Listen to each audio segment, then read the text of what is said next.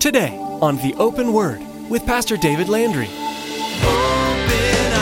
Hearts, change us from within by the open word. Give us ears to hear your truth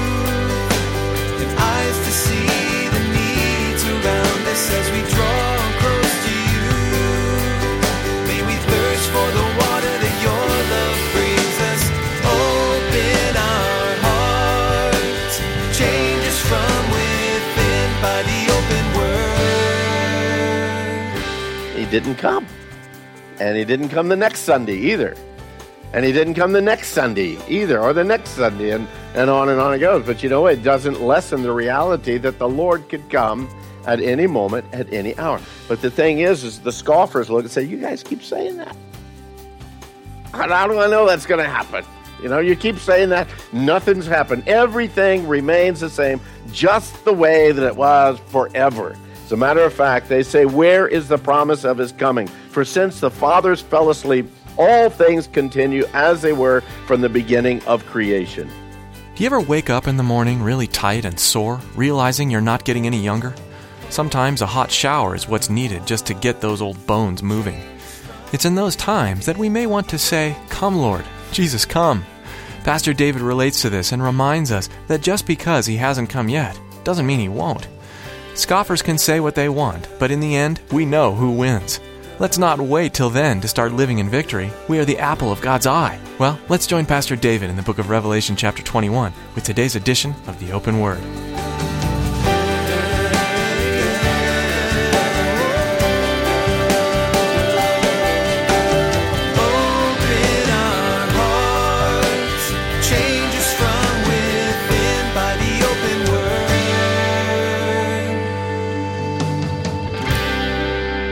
My daughter and son in law are in the process of buying a new house. It's not a new house, but it's a new house to them, okay? They sold their other house that they had when my son in law's job took them to Connecticut for a year. Now they're back in Tennessee and they are house hunting. And through this process, she's been sending me links of what the houses look like that she's trying to get because she knows whatever she gets, there's probably going to be daddy dues, I think, that need to be done there. So, what they are looking at, and just like any of us would, you know, as we look for a house, usually, unless we are really looking to downsize, we're looking to find a house that maybe doesn't have what the other house had. Maybe it has some attributes that the other one did. Maybe it's a little bit bigger than the other one. There's a little bit more space, particularly if you have children, particularly uh, different areas and seasons of life. It, just different than what you had before. You know the shortcomings of the house that you had, and you're hoping that the new house that you get doesn't have all the shortcomings of what you had before. You keep looking around. You want to make sure that it's in a good neighborhood. You want to make sure that the, the house was fairly well taken care of. You want a little bit nicer situation.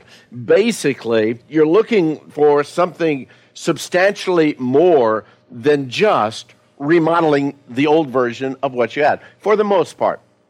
Go with me on this. Okay. I know some of you say, not me, man. I want something smaller. I want to move. So I can already feel the vibes coming. But go with me here on this. The understanding that usually, particularly in the age group that my uh, daughter and son in law are, they're growing and they're looking for that kind of a thing. They want something a little bit newer. They want something a little bit better.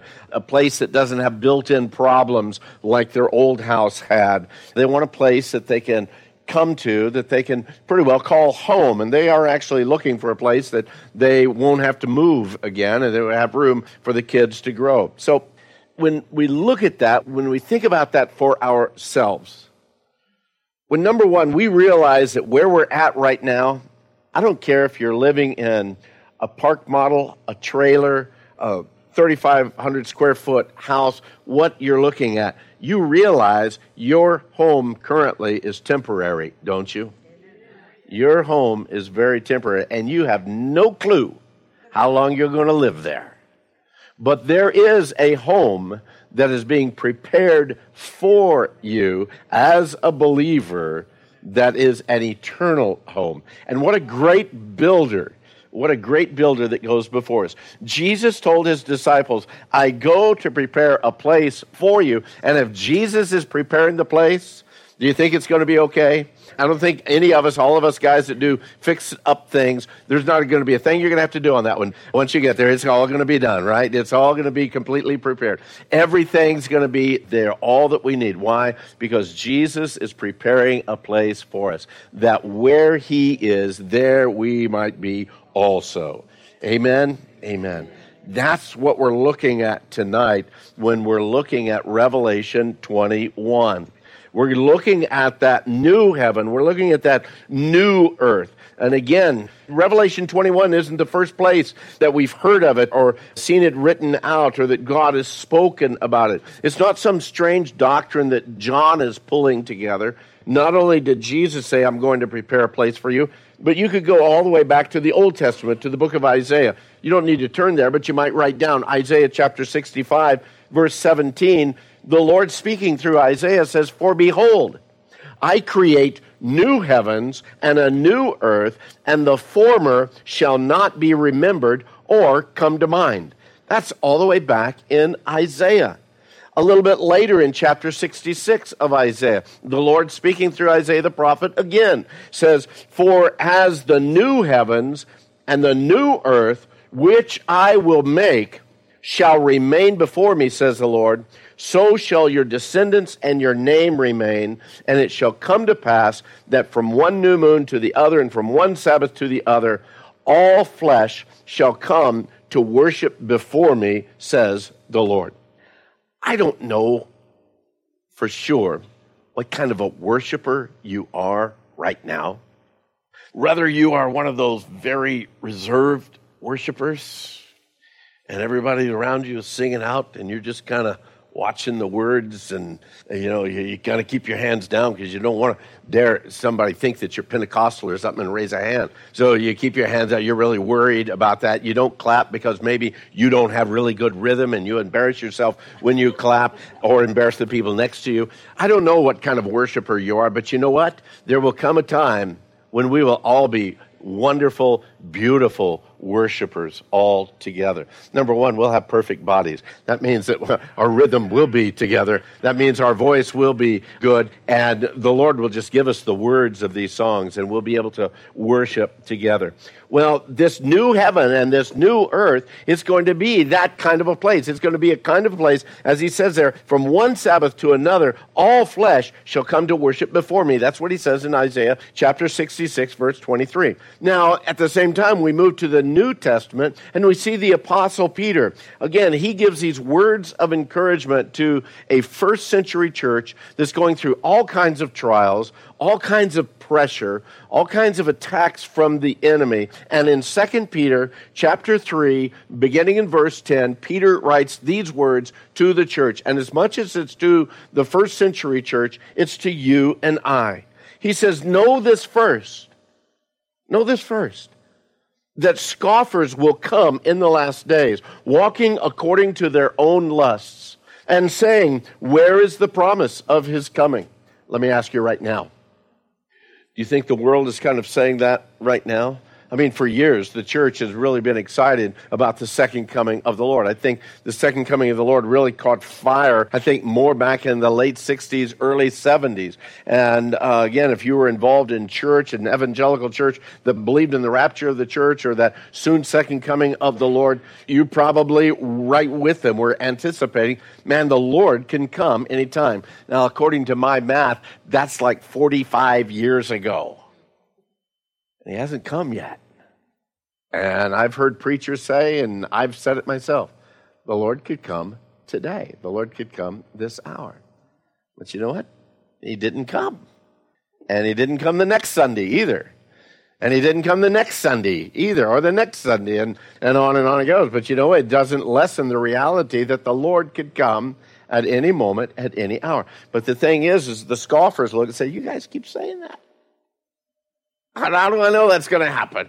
You know, you keep saying that, nothing's happened. Everything remains the same, just the way that it was forever. As a matter of fact, they say, Where is the promise of his coming? For since the fathers fell asleep, all things continue as they were from the beginning of creation.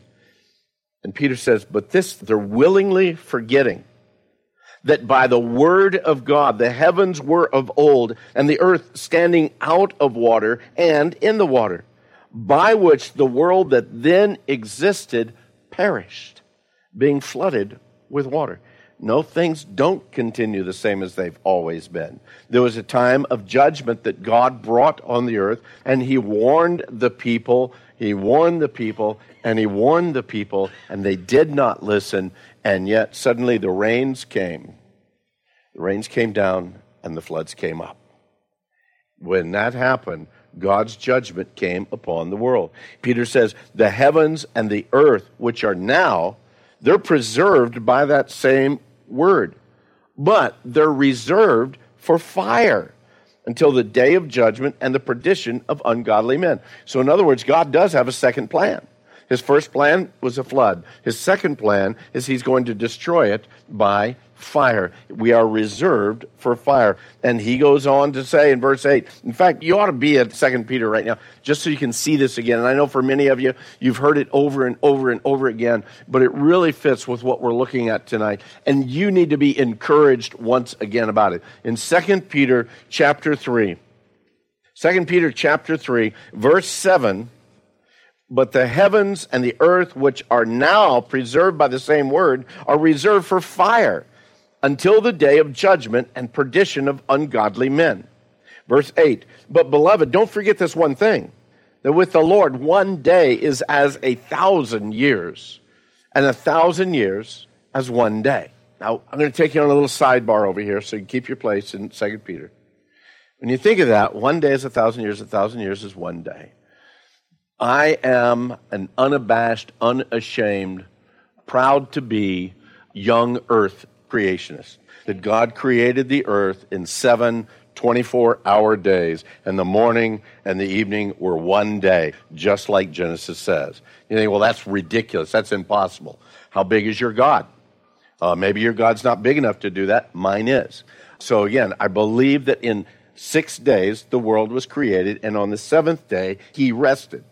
Now, if we look at that and we think, why did God put the ages of all these people in the book of Genesis and so and so lived so long and he begot so and so and then he died at such and such an age and on and on and on it goes so that we could look and we could say, wow, time wise, when you add all those numbers up, all those dates up, and you can do that by going through the book of Genesis, you see that from the time of Adam to the time of Abraham is right around 2,000 2,000 years. Right around 2,000 years. Now, keep in the back mind, okay? 1,000 years a day, day is 1,000 years. That's two days, okay?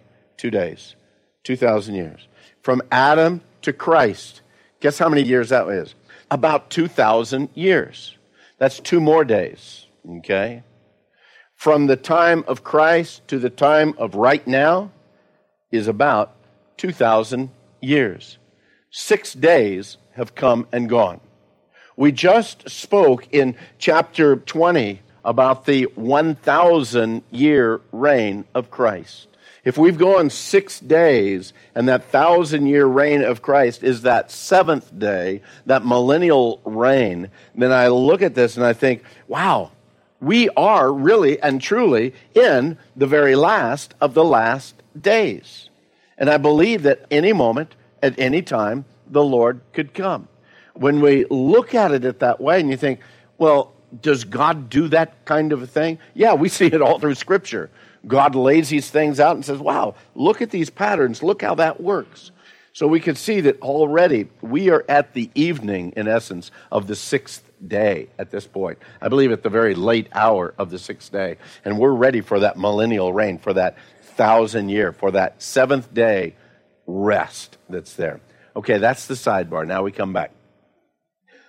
Beloved, don't forget this one thing that with the Lord, one day is as a thousand years, and a thousand years is one day. The Lord isn't slack concerning his promise, as some count slackness, but is long suffering toward us, not willing that any should perish, but that all should come to repentance. But the day of the Lord will come. And it's going to come as a thief in the night, in which the heavens will pass away with a great noise, and the elements will melt with fervent heat both the earth and the works that are in it will be burned up. That is the end of everything that we see, everything that we can even grasp in the heavens and the earth. That is the total end of it, burnt up. It's like a friend of mine always said, he just doesn't worry about much. He says it's all going to burn anyway. And the reality is, there's nothing that we know of that isn't going to burn. Nothing on this earth that's going to last forever. Verse 11, he says, Therefore, and this is the challenge to you and I. Therefore, since all these things will be dissolved, now, do you believe the word of God? That's the question. Do you believe he means what he says? Since it is going to happen, Peter says, what manner of persons ought you to be in holy conduct and godliness? Why do we teach that the Lord is coming to judge his people? Why do we teach that the rapture could happen at any moment? Because, hey, we're just looking for a quick, easy out? No. It's for us to understand and know that, hey, the hour is late. And people that we know that don't know Christ are going to go into a Christless eternity. And you and I, even in our lives, we're going to stand before the Lord, and our works are going to be judged. Wood, hay, and stubble, gold, silver, precious stone. What are they going to be before the Lord? We don't have that much time to continue messing around playing church.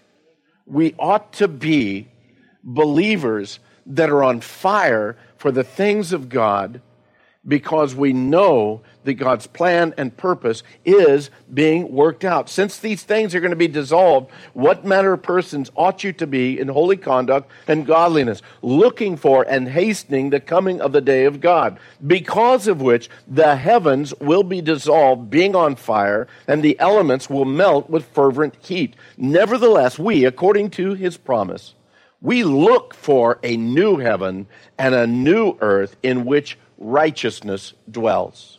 Therefore, beloved, looking forward to these things, be diligent to be found by him in peace, without spot and blameless. It's actually Peter's prophecy right there, even more than John in the book of Revelation, that gives us a bit more clarity as far as the demise of the earth and of the heavens right now. Peter clearly tells us that these things are going to pass away, with the heavens are going to pass away with a great noise, that the elements are going to melt with a fervent heat, that both the earth and the works that are in it are going to be burned up, that the heavens are going to be dissolved, being on fire, the elements will melt with fervent heat. Now, somewhere, somehow, between those last few verses of Revelation, you can now flip over to Revelation 21. Somehow, somewhere, between the last few verses of chapter 20, where we have the great white throne judgment, where we have Satan, who is now, he had been let loose for a season after the thousand year reign of Christ. He was let loose for a season. And then again, Christ ended his rebellion. He's been taken, he's been thrown into that lake of fire for eternity now, tormented day and night forever and ever. And also, all those whose names are not written in the Lamb's book of life are now in that lake of fire. Somewhere between that point and verse 1 of chapter 21 what Peter is talking about takes place. That the heavens that we know of and this earth is destroyed. Now, the thing is, you got to understand that when he's speaking about the heavens, God is wiping the earth completely out, along with what is our atmosphere and even what we know as outer space. That's what he's speaking about, the heavens. Don't get the celestial or that eternal dwelling place of God. That's not what he's speaking about. For the Jew, there are three levels of heaven. The first level of heaven was the air that we breathe, the, our atmosphere, where the clouds are, where the rain is. That was the first level of heaven second level of heaven goes beyond that into our outer space, where the moon is, where the sun is, where the other stars and the other planets are. That was the second level. The third heaven was in the dwelling place of God.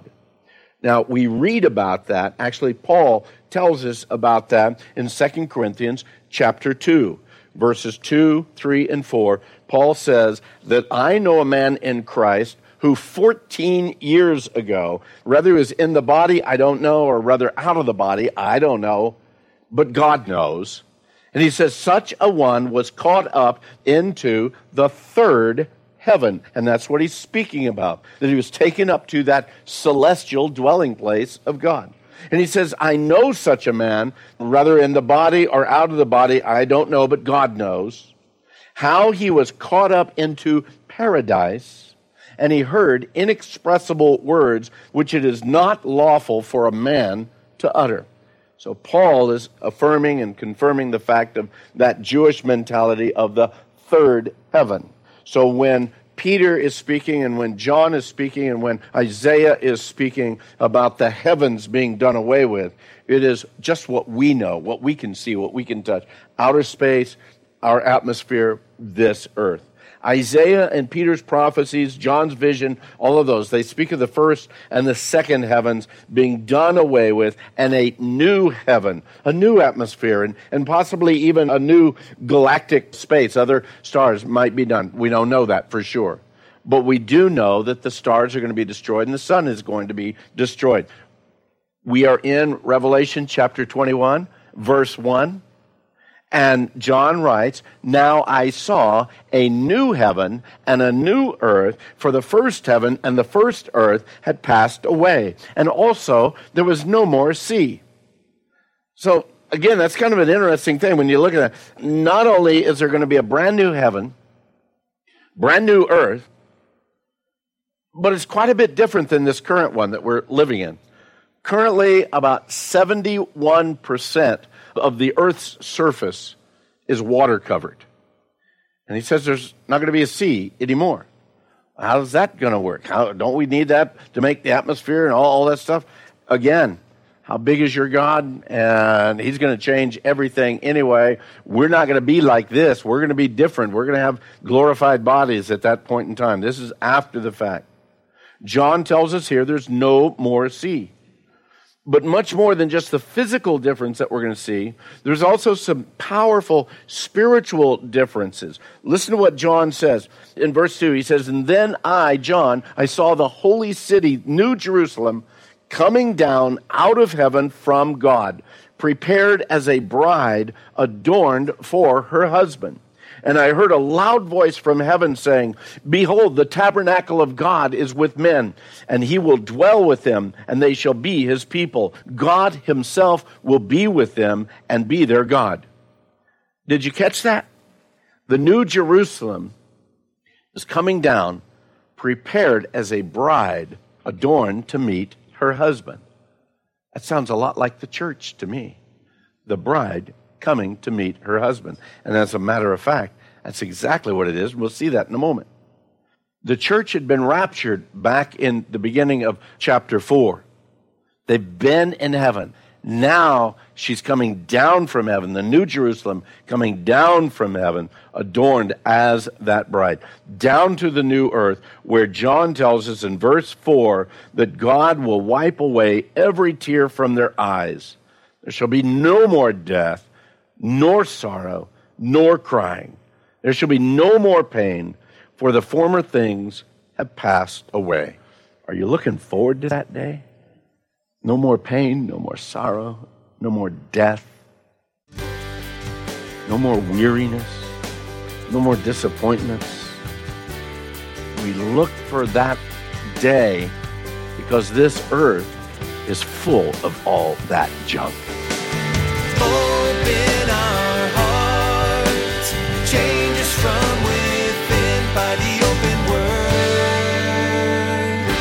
We've come to the end of our time together for today, but if you're not ready to be done yet, you can find additional messages from the Open Word. Pastor David is here to share how you can continue listening. Hey, thanks, Chris. We love getting the Word of God out to as many people as possible. All the teachings you hear on the open Word have been preserved on our website. You're welcome to access them. Visit theopenword.com to listen to or download the messages God has supplied from His Word. That website again is theopenword.com. Or you can search for the Open Word Podcast on iTunes and subscribe for free. I'd like to encourage you to take these messages with you on the go. You never know when you'll have a moment of peace in your day, so why not fill it with God's Word? I hope you continue to study the Bible and that it continues to bless you and fill you with His joy. Thanks, Pastor David. We're so glad these resources are available to us whenever we want them. The book of Revelation is so often shrouded in mystery, with its outlandish pictures of winged creatures by the throne of God and roaming the earth. As we continue to study, though, we'll be able to discern how these pictures all point to the one spotless Lamb who conquered all through laying down his life. If you'd like to know more about Jesus, the Lamb, give us a call at 520 836 9676. That's 520 836 9676. We'd love to share the greatest story with you, the one where God came down to earth to join in a relationship with us. That's all for today, but join us next time right here on the Open Word.